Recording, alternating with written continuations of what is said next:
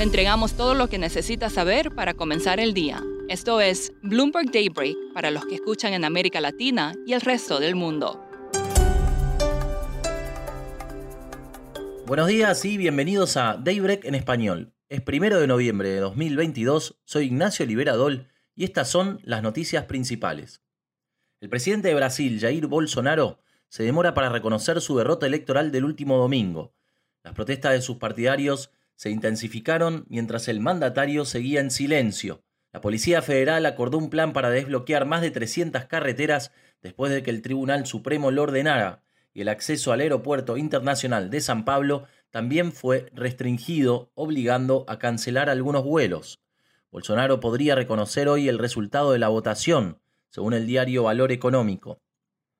El dólar y los rendimientos del Tesoro caían en las primeras horas del día, mientras los inversionistas esperan la reunión de política monetaria de la Fed. Los futuros bursátiles, el petróleo y el oro subían. El ETF de acciones MSCI Brasil avanzaba antes de la apertura del mercado después de que los activos brasileños registraran un rendimiento superior ayer. Las acciones chinas recortaron sus alzas después de que el Ministerio de Asuntos Exteriores dijera que no tenía conocimiento de ningún plan para flexibilizar las restricciones por COVID en el continente.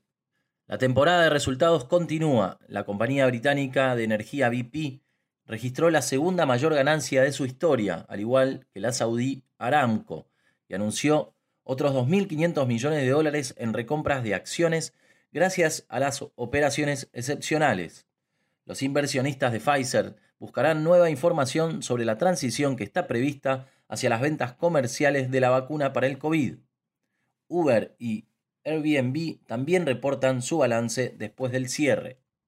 En Twitter, la mayoría de los altos ejecutivos de producto probablemente no se quedarán tras el desembarco de Elon Musk, dijeron personas al tanto de la situación. Musk respondió ayer en un tuit las críticas que se hicieron a sus planes de cobrar alrededor de 20 dólares al mes a los usuarios de la red social para mantener su verificación Blue Check. El magnate dijo que la compañía no puede depender enteramente de los anunciantes. Twitter restringió el acceso de algunos empleados a las herramientas internas que se utilizan para moderar contenidos y aplicar otras políticas. Más elecciones en el mundo. Los israelíes votan por quinta vez en menos de cuatro años y Benjamín Netanyahu aspira a un nuevo mandato. La extrema derecha se alió para intentar desbancar a la fraccionada coalición que lo destituyó hace 16 meses. En Dinamarca, la primera ministra Mette Frederiksen podría ser destituida por su papel en el sacrificio ilegal de bisones durante la pandemia. Los bancos centrales avanzan con su ajuste. Christine Lagarde dijo que las tasas del Banco Central Europeo tienen que seguir subiendo. El Banco de Inglaterra pondrá a prueba hoy la rapidez con la que los mercados pueden alejarse de las políticas de dinero fácil con su primera subasta de ajuste cuantitativo. Los resultados se conocerán a las 3 de la tarde de Londres. El Banco de la Reserva de Australia aumentó las tasas de interés en 25 puntos básicos y señaló que vendrán más ajustes. El Banco Central de Brasil también publica las minutas de su última reunión en la que mantuvo la tasa de interés de referencia.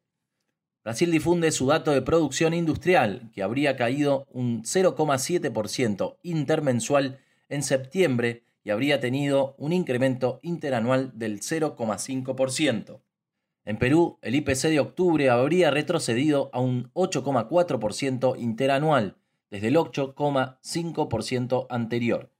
Venezuela está pasando por una fase de recuperación económica y el FMI prevé que crecerá un 6% en 2022 pero un potencial resurgimiento de la inflación podría volver a atormentar al país. Fabiola Serpa, periodista de Bloomberg News en Caracas, escribió un artículo al respecto. Venezuela sigue registrando unos índices inflacionarios de los más altos del mundo. En los últimos tres meses, la inflación anualizada se acerca a 360% y la depreciación del bolívar en los últimos tres meses está en 32%. Esto pinta un escenario un poco complicado para el gobierno que había, digamos, cantado un poco de victoria a inicios de año porque había logrado inflación, controlarla a mm, dígitos de uno solo, un solo dígito. Fabiola, ¿qué otros factores locales están presionando la inflación? Esto también tiene que ver, estos picos que estamos viendo de inflación, es eh, pagos que hace el gobierno a final de año, eh, bonos que hace al final de año a los empleados públicos.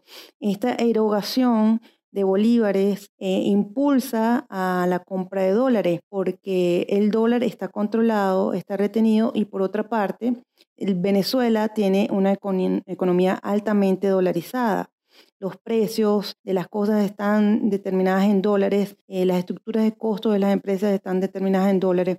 Entonces, hay una demanda de dólares eh, que hay que comprarlas, eh, comprar con los bolívares. Entonces, esto es un cuadro preocupante para el gobierno que se ha trazado mantener unas tasas de inflación bajas luego de haber salido de un periodo de hiperinflación en enero de este año que duró más o menos cuatro años.